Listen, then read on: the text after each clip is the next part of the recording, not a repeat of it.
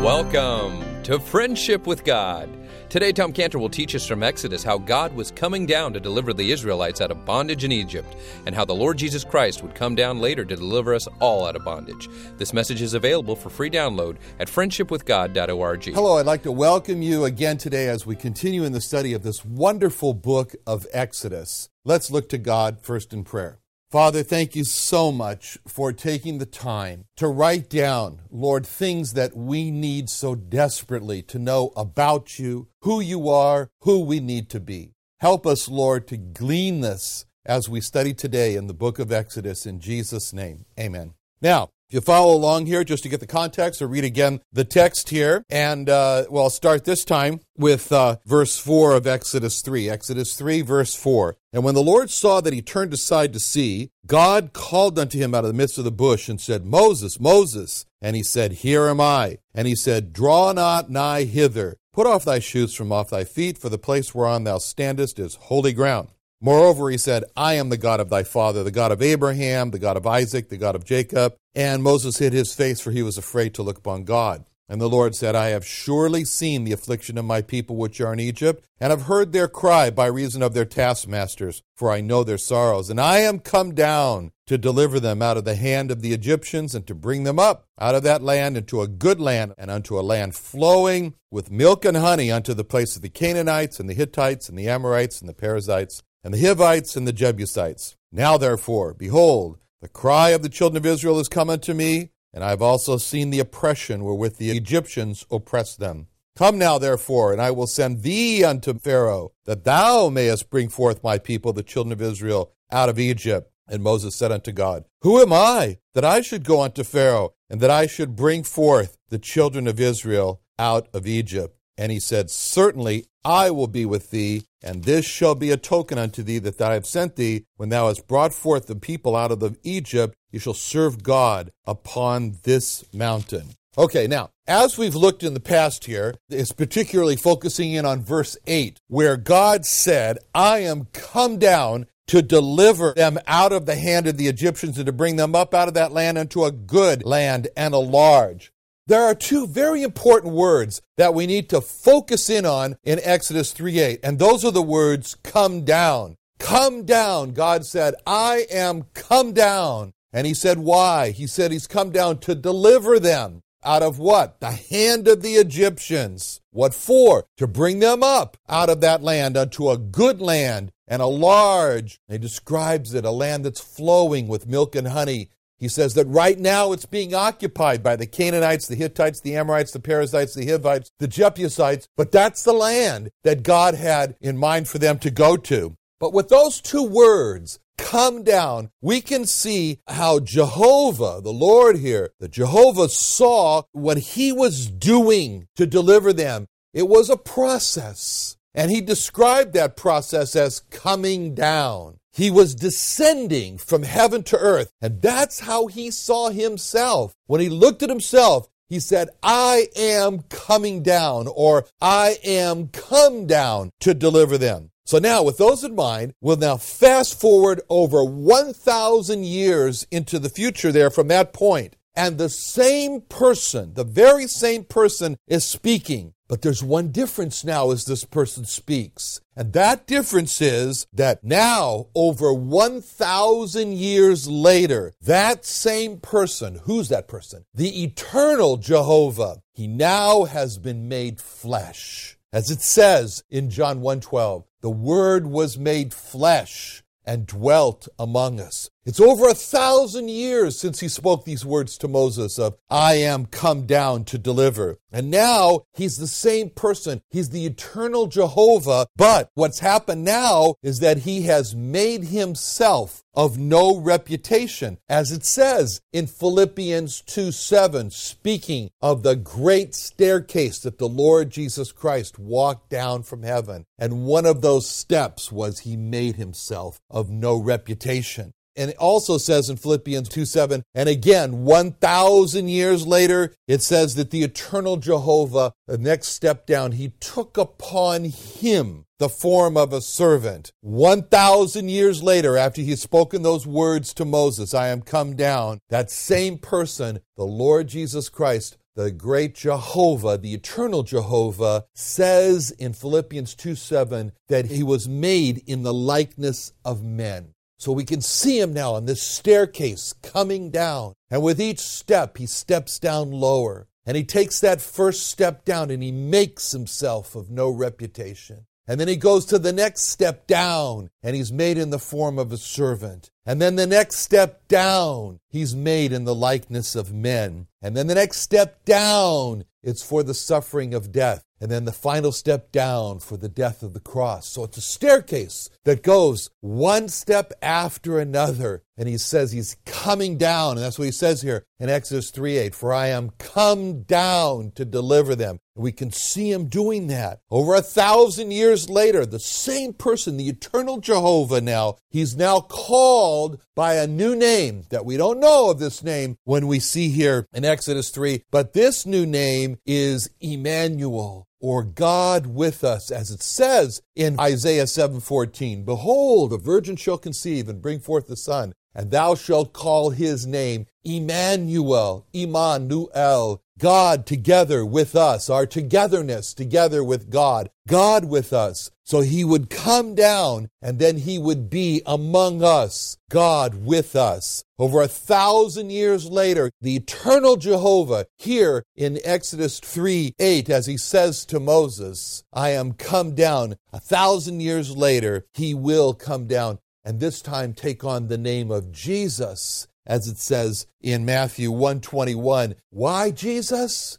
The angel explained why. Thou shalt call his name Jesus, for he shall save his people from their sins, or he shall deliver his people from their sins. I am come down to deliver them, Exodus three eight. Jesus, for he shall save or deliver his people from their sins. So it's over a thousand years later that the same person, the same person, who said to Moses that he was come down to deliver them, now says these words in John three thirteen, and no man hath ascended up to heaven, but he that came down. See, Exodus three eight, I am come down to deliver them. And the Lord Jesus Christ says in John three thirteen that he is the one that came down from heaven, even the Son of Man, that's how he called himself, the Son of Man, which is in heaven. The same person under the name of Jehovah, the eternal Jehovah, the great I am Jehovah, speaking to Moses when he said, I am come down to deliver them. That same person now,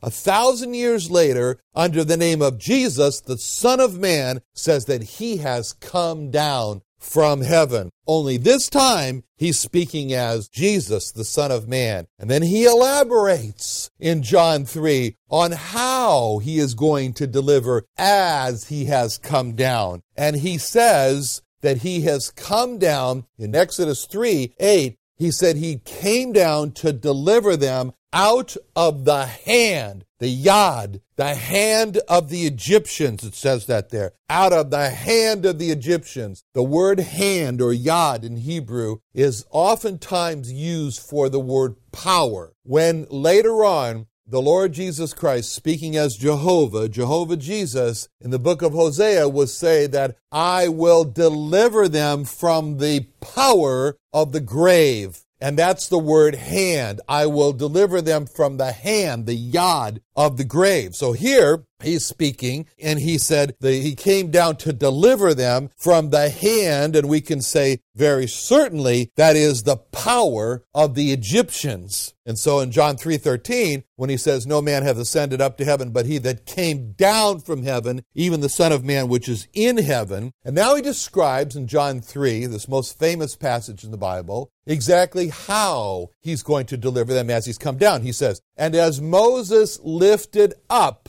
the serpent in the wilderness, even so must the Son of Man be lifted up, that whosoever believeth in him or trust in him, whosoever believeth or trusteth in him should not perish, but have eternal life. Now, then he gets into the question of why this was done. Why did God do this? And he explains in John three sixteen, right on. He continues on, he says, I'll tell you why. Because for God so loved the world, that he gave his only begotten Son, that whosoever believeth or trusteth in him should not perish, but have everlasting life. So he told Moses that he was come down to bring them up out of that land unto a good land. And then when the Lord used those words in Exodus three eight, that he had come down to deliver the Jewish people out of the hand of the Egyptians, we see that his never-changing character, his never-changing purpose, his never-changing goal to come down and deliver man is now spoken by him in the flesh as he explains the how he is going to deliver man from his sins and to bring him up into heaven. So when he referred to bringing Israel out of the land of Egypt, he's going to break the hand, break the power of the Egyptians. Then he spoke of bringing Israel, or the Jewish people, into what he called a good land and a large land.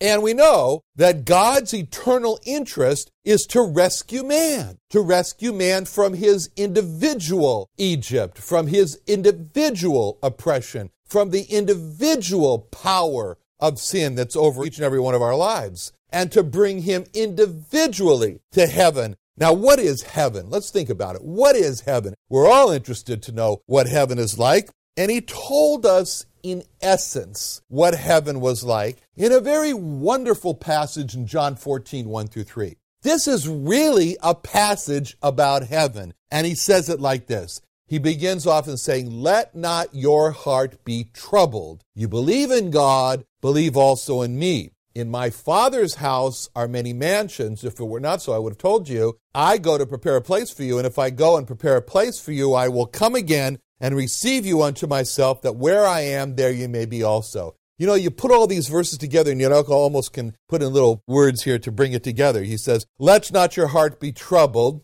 How? You believe in God, believe also in me. Why should we not let our heart be troubled? Because in my Father's house are many mansions. How do we know? Well, if it was not so, I would have told you. So what are you doing? I go to prepare a place for you. And so what happens then? If I go and prepare a place for you, I will come again and receive you unto myself. For what purpose? That where I am, there ye may be also. So you look at that sometime. It's John fourteen, one through three with that in mind. So just as when Moses told the Jewish people that they were going to leave their well-known land of Egypt, for better or for worse, Egypt, and go into an unknown world of Canaan, they were anxious about it. I mean, obviously, and they, this we, gets reflected out, as we'll see later in the book of Exodus. And they had questions as to what this was going to be like and whether it was going to be better. So it is with us when the time comes for us to leave or take our exit from this world, going from the known world that we know and to the unknown world of heaven. There's a measure of anxiety. There's a measure of question about it. What's heaven like? So therefore, his first words, as he's looking into our hearts and he sees the anxiety that's there with this idea of dying, he says, "Let not your heart be troubled." He says, "Don't let it be troubled." It makes, it reminds me, you know, whenever I used to go sailing, and it's like a jib, the jib sail, the front sail. And uh, boy, when a big wind comes up, if you didn't have those jib lines cinched down, it'll flap in the wind and fly all over the place, and it'll just be totally at the mercy of the wind. And so that's the way it is for us. Our hearts are like a jib sail, and they flap wildly in the wind of trouble. And the way to keep a sail from flapping in the wind is to cinch it down, to secure it. And that's what he means when he said, "Let not your heart be troubled." Cinch it down, secure it. He was saying to them, they said, cinch down the sail of their heart and not allow the thoughts to run amok, to run uncontrolled, to run into fears, to run into, oh no, and, uh, you know, the sky is falling, and it's the unknown part about dying. But he says, don't let that happen. Let not your heart be troubled. You know, he says, let not your heart be troubled. And he realizes we're going to say, that's not enough that you say, let not our hearts be troubled. There needs to be a basis for controlling our heart? What's the basis for us to not let our hearts be troubled? So therefore, his next statement tells us why we should not let our hearts be troubled. So he says next, you believe in God. You believe in God. And that word means to trust. You trust in God. You rely on God. You put your confidence in God. So trust also in me. Rely on me. Put your confidence in me. In other words, he's saying that, look, you want to know who God is? He says, look at me, because I'm God who's become a man. That's what he's saying. And if they've found him, the Lord Jesus, to be trustworthy, then they put their trust in him for going to heaven. And then he tells us what we need to know about heaven. What is that? And that is that there is a house in heaven. It's called his Father's house. And in his Father's house are many mansions. He says there are many mansions. And then he speaks of what he's going to do. And he says, what I'm going to do is that while you're not there, I'm going to prepare. And that's the word. He says, I'm going to prepare a place for each and every individual believer or truster or relier or leaner on me. I'm going to do that. And that's the key word there, is the word prepare. And that's the key thought, also the thought of promise, because it's a promise that he's making here. So first, we see that he uses this word prepare, and we grab a hold of that word prepare and say, that's my word. I go to prepare a place for you. What's prepare mean? It means I'm going to make it ready. I'm going to make it ready for you. And that brings us back. And when we really think about this, that takes us all the way back to the first pages in the Bible. The first page of the Bible, which is about creation in Genesis one and two. And in the creation, we look at the creation and we see it from a different light when we look at the word prepare. Because in the creation, we see God at work, preparing or making a place for man, just like he said. He said, I go to prepare a place for you in John fourteen. That's exactly what we see God doing in Genesis one and two, preparing a place for you, preparing a place for man. And the creation is all about God preparing a place for man. That's what it's all about. So when we look at John fourteen and he says, I go to prepare a place for you, we get the crystallization of what he meant when we read Genesis one and two in the creation, because we see just that way. Now, each day of the creation has great significance. Each day of the creation is something for us to mull on, to meditate on. But let's look at each day of the creation in the context of God preparing a place. Preparing a place, because that's what he said in John fourteen. I go to prepare a place. Let's look at how he is. What kind of preparer is he? We get to see that from the creation. On the first day of creation, on day one of the creation, God prepared for man. Before he created man, I go to prepare a place for you, and if I go, I'll come again, and then I'll bring you after the place is prepared, see? So before he brought man into the earth, before that, God prepared for man, on day one of creation, the earth, a place for man to live in. And God created that place for man to live in called the earth before man was created. And then God created or prepared for man the light. Why? So that man could see, so man could understand that God is the illuminator of truth. Therefore, God created the light in a preparation. Before he brought man onto the earth, he created, the light was there, prepared for man. And then God created or prepared for man the darkness. Why the darkness? God says God created darkness. He said that also in Isaiah. The darkness. Why? So that man could understand what God is not. God is not the author of darkness. He's not the author of confusion. He is not a confuser. He is not a deceiver. He doesn't speak with a crooked tongue. He doesn't say one thing and mean another thing. He's not a spreader of falsehood. That's darkness. Now, on this very important first day of creation, when God created the earth, but he created the light and the darkness, God had prepared for man, not just the light and the darkness, but God had prepared for man something very, very important, which was choice. God had prepared for man choice. By creating light and darkness, God had created a choice for man so that man would have before him a choice to be made. By creating light and darkness, God was setting up the situation for man to use his will to choose between light and darkness. And later on, God would step in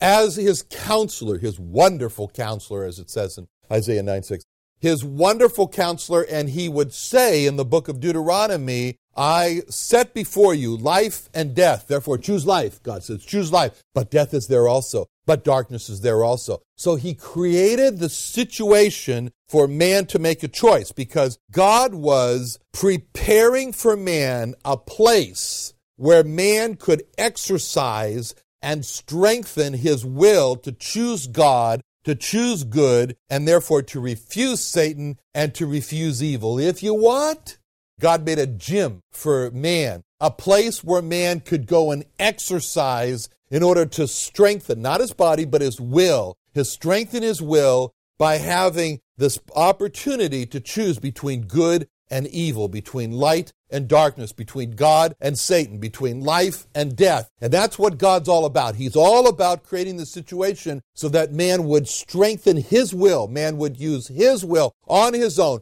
Be strong for God. Paul emphasizes that a lot later on. So when God was going to create man, God was going to crown man with the sovereignty of choice. God would never use his divine sovereignty to steamroll over man's choice. God would create man, and he hasn't done it yet because we're still on day one of creation, but God would create man with his own ability to choose. And so with the creation of light and darkness, God had created the stage. He set the stage where man would be placed onto and where man alone had to choose between light and darkness. And then man alone would have to choose between God and Satan. And therefore, God had a basis for saying, come, blessed of my Father, into the kingdom that is prepared for you, or depart from me, ye that work iniquity. So man would have to choose whether he would love the light and have good deeds, or whether man would love the darkness and have evil deeds. So the earth, the light, and the darkness were all prepared by God before he created man or brought man in. He had gone to prepare a place for man before he brought him there. That was on day one. What about day two? Day two, the second day of creation, God prepared for man before he created man, the heavens or the skies. Why? As so that man could look up into those skies and hope. He could look up and he could look forward. He could look up to and look forward to an eternal place to be with God forever. So that's why it's called the heavens, and God is in heaven. So with the creation of the heavens, God created for man, or set the stage for man to have hope. And that's in the heart of man. Hope of spending an eternity with God. Hope of having a good eternity. Hope of having a safe and secure forever with God. And so he created the heavens, the skies. And so on the first day, God created the choice for man. And on the second day of creation, God created the hope for man. And man's not even on the scene yet. He has gone to prepare a place for man before he receives him. And then the heavens or the skies are prepared then before he creates man. Now on the third day, or day three of creation, God prepared for man, again, before he created man, the dry land, or a suitable place for man to live on, the place that man should live on, on the land. And so God prepared the dry land on day three. And then God also prepared on day three the seas, or a beautiful place for man to look at, to gaze on, and God prepared those seas for man. And the beauty of it, the immenseness of it, the different colors as it changes, as a reflection of the clouds and so forth. And then also on day three, God prepared for man vegetation, or beautiful things for man to look at, for man to smell, for man to enjoy, and also a food source for man to eat. So on this third day of creation, with the continuing food source, God created for man also a botanic source of wonder and a security of daily plant food provision. And so on day three, he created all this for man, and he did that when he created the dry land, the seas, and the vegetation, and they were all created on day three before he had brought men in. He had went to prepare a place for man, and that was part of his preparation for man. And now on the fourth day of creation, on day four, God prepared for man again before he brought man into the world. He created for man the sun. The sun, a source of warmth and light for the day, to rule the day, as he said, for man, and also to make the plants grow for man. And God prepared the sun for man. And then God prepared the moon for man as a light for the night for man and to control the tides of the sea for man. So together, the sun and the moon constitute the clock that God provided for man before he created man in order to indicate to man when he should celebrate his memorial feasts unto God. That's what it means when it talks about that he made them as signs in the heavens. The memorial feasts to celebrate the goodness of God, and because it does man good to celebrate the goodness of God. And God prepared all that for man before he brought man in.